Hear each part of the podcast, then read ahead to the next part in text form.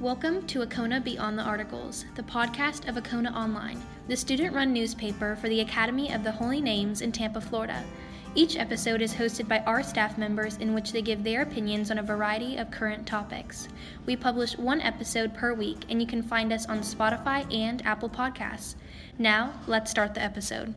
Hello, and welcome back to Acona Beyond the Articles. Today, we are going to be talking about how history will remember the coronavirus. But first, let's introduce ourselves. My name is May Lamison, and I am the editor in chief. I am Adriana James Rodill, and I am the multimedia editor. I'm Reagan Finch, and I'm a senior staff writer. And I'm Casey Martin, and I'm a senior staff writer. So, today's podcast episode will be a little shorter than usual because we are actually submitting this to NPR's Student Podcast Challenge. So, without further ado, let's get into what we're talking about.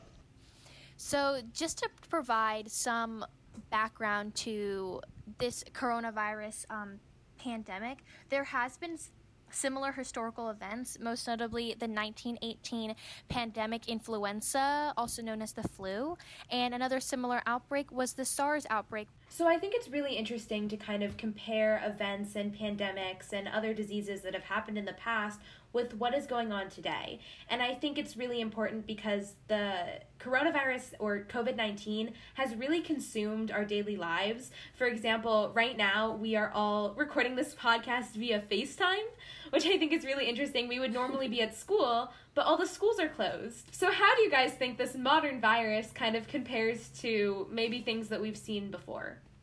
Okay, well, I think that um, sometimes when we note like historic events, we usually note like how the economy is doing at the time. And so I feel like really the facts about like the SARS or the like flu outbreak, um, how like really impacted the economy. But I know that like even right now we're seeing in our daily lives that most restaurants are closed like shopping centers like big areas that people usually meet up in it's slowing down the economy a lot like the stock market has been seen to be like dropping the like percentages and i just think that like it's like a big big indicator of how much like a virus can impact like our daily lives. I think it's also important to note that like we have never seen something like this before just because these events happen either the year we were born we we were born or just like too young for us to remember and like nothing at this scope where we're literally having to communicate through FaceTime has occurred to us and it's just really interesting to see how like how even though we're apart, we're still able to communicate.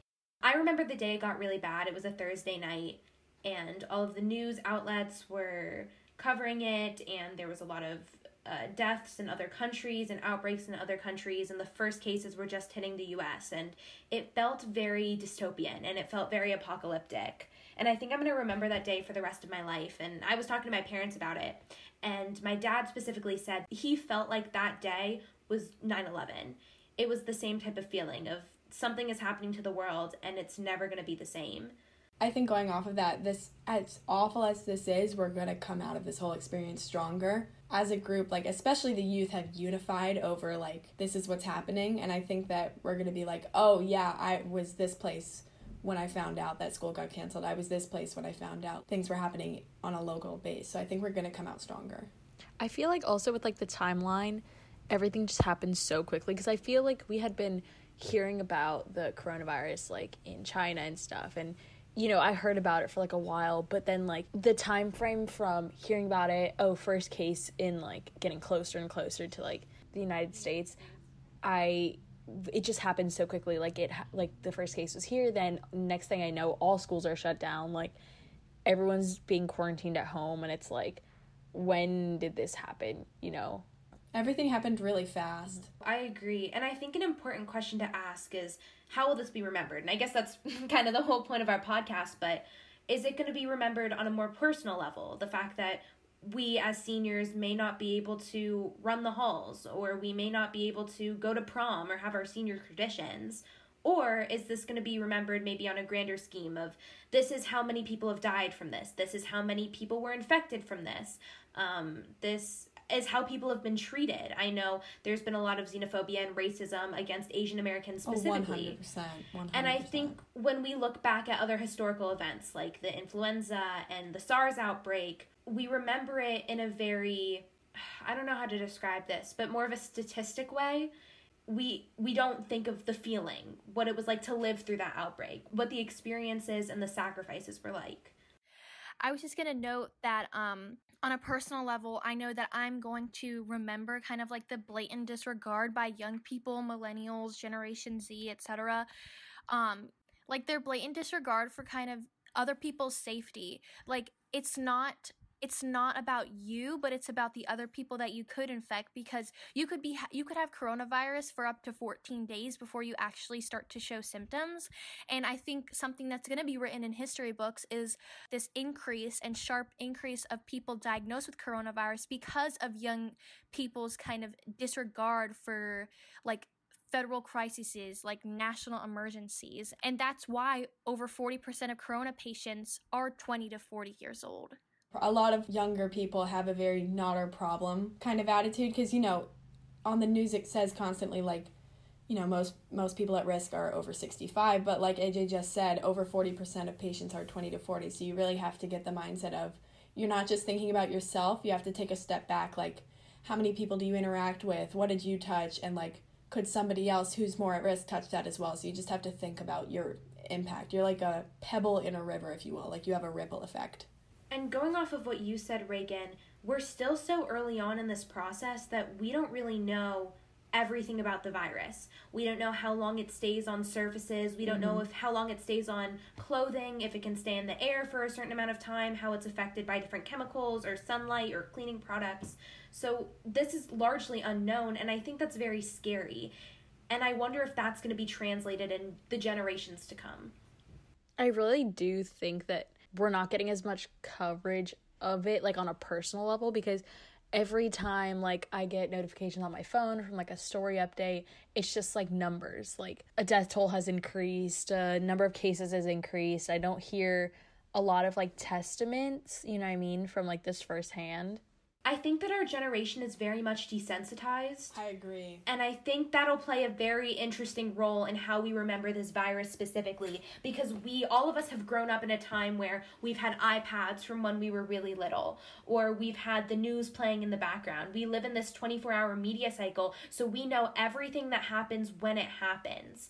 And so, because of that, we have been exposed to so many atrocities and so many horrors and terrors that we've kind of lost that shock value, that shock factor. I think that's really important to note, May, because just going back to kind of like the 1918 pandemic influenza, like they didn't have access to the technologies that we have right now. So maybe they weren't aware of like the vast um, kind of like outbreak of the H1N1 virus um, that affected them, or kind of like there was a sh- more shock value to it than what we're experiencing with the coronavirus. And also, technology does work in our favor and it also is at our di- disadvantage. But um, in terms of working in our favor, CBS Sunday Morning had a special report on March 22nd, 2020, um, about how like we have been social, we have actually in reality been social distancing for the majority of the times of the of for the majority of like my life or young people's life because we're constantly on like social media on our technology that we're not like we're not engaging in as much face-to-face interaction. And that now and now since we don't have access to that or can't or can't do that then we're craving it. And it's just maybe maybe this is like a wake up call for us too it's almost like you always want whatever you don't have. Like, I know this is a really out there example, but people with straight hair want like curly hair, or people with curly hair want to straighten their hair. So, like, now that we don't have access to something, now we want it. But, you know, when this wasn't happening, you know, a lot of people are still staying home on the weekends watching Netflix. But now that that's their only option, that they don't want to do that. I think a good way to close out this podcast is to each talk about for uh, just a few sentences how we will personally remember this virus. I can go. Um, personally, I'm a senior and um, I've been going to Academy since I was in kindergarten. And to be able to see, you know, all the traditions like running of the halls, you know, you jump into the pool, graduation, silver coffee, and the chance now that I've waited all this time and to not be able to do that is disheartening. But um, I have to remember, it's, you have to remember, like, this is a global pandemic. You're not the only one going through this. Everyone is experiencing like disappointment or heartbreak or stuff like that. So you have to remember, like, we are in this together. Like, this is something we will come out stronger after this. So I will remember this as the most unifying and universal um, experience that I've ever gone through, similarly to what Reagan said, just because people in Italy, people in Spain, people in Asia are experiencing the same thing that I am going through. I feel like for me, it's more of like a like a personal level like i'm a very like outgoing person and i i like spending time with my family but it's like i haven't been able to see my grandparents for like i went on a trip like recently and i couldn't see them when i came back because i got like sick it wasn't the coronavirus but i had like a sinus infection and i couldn't go see them. And like after this was like during like the all the new rules set out so i couldn't see them and it's been like almost a month and they live in the same city as me. And so i just feel like this is very just scary not knowing what comes next for this. I, it's just a very like like a wake up call for me. I, I agree with you casey. I think that i personally am going to remember the fear of it all being really scared for my grandparents overseas who are living in asia and my other family um, i'm going to be really scared about my future i know that us seniors, me, Casey, and Reagan, AJ's a junior, but we're gonna have to choose our colleges based on maybe not even getting to visit them, or we may have to stay close to home for another year just because all of this is happening. And I think that this has such a big effect on our future and maybe the world. And I think it'll be really interesting to see how everything plays out. So, thank you for listening to this podcast. Stay safe, stay healthy. Best wishes from Acona Online.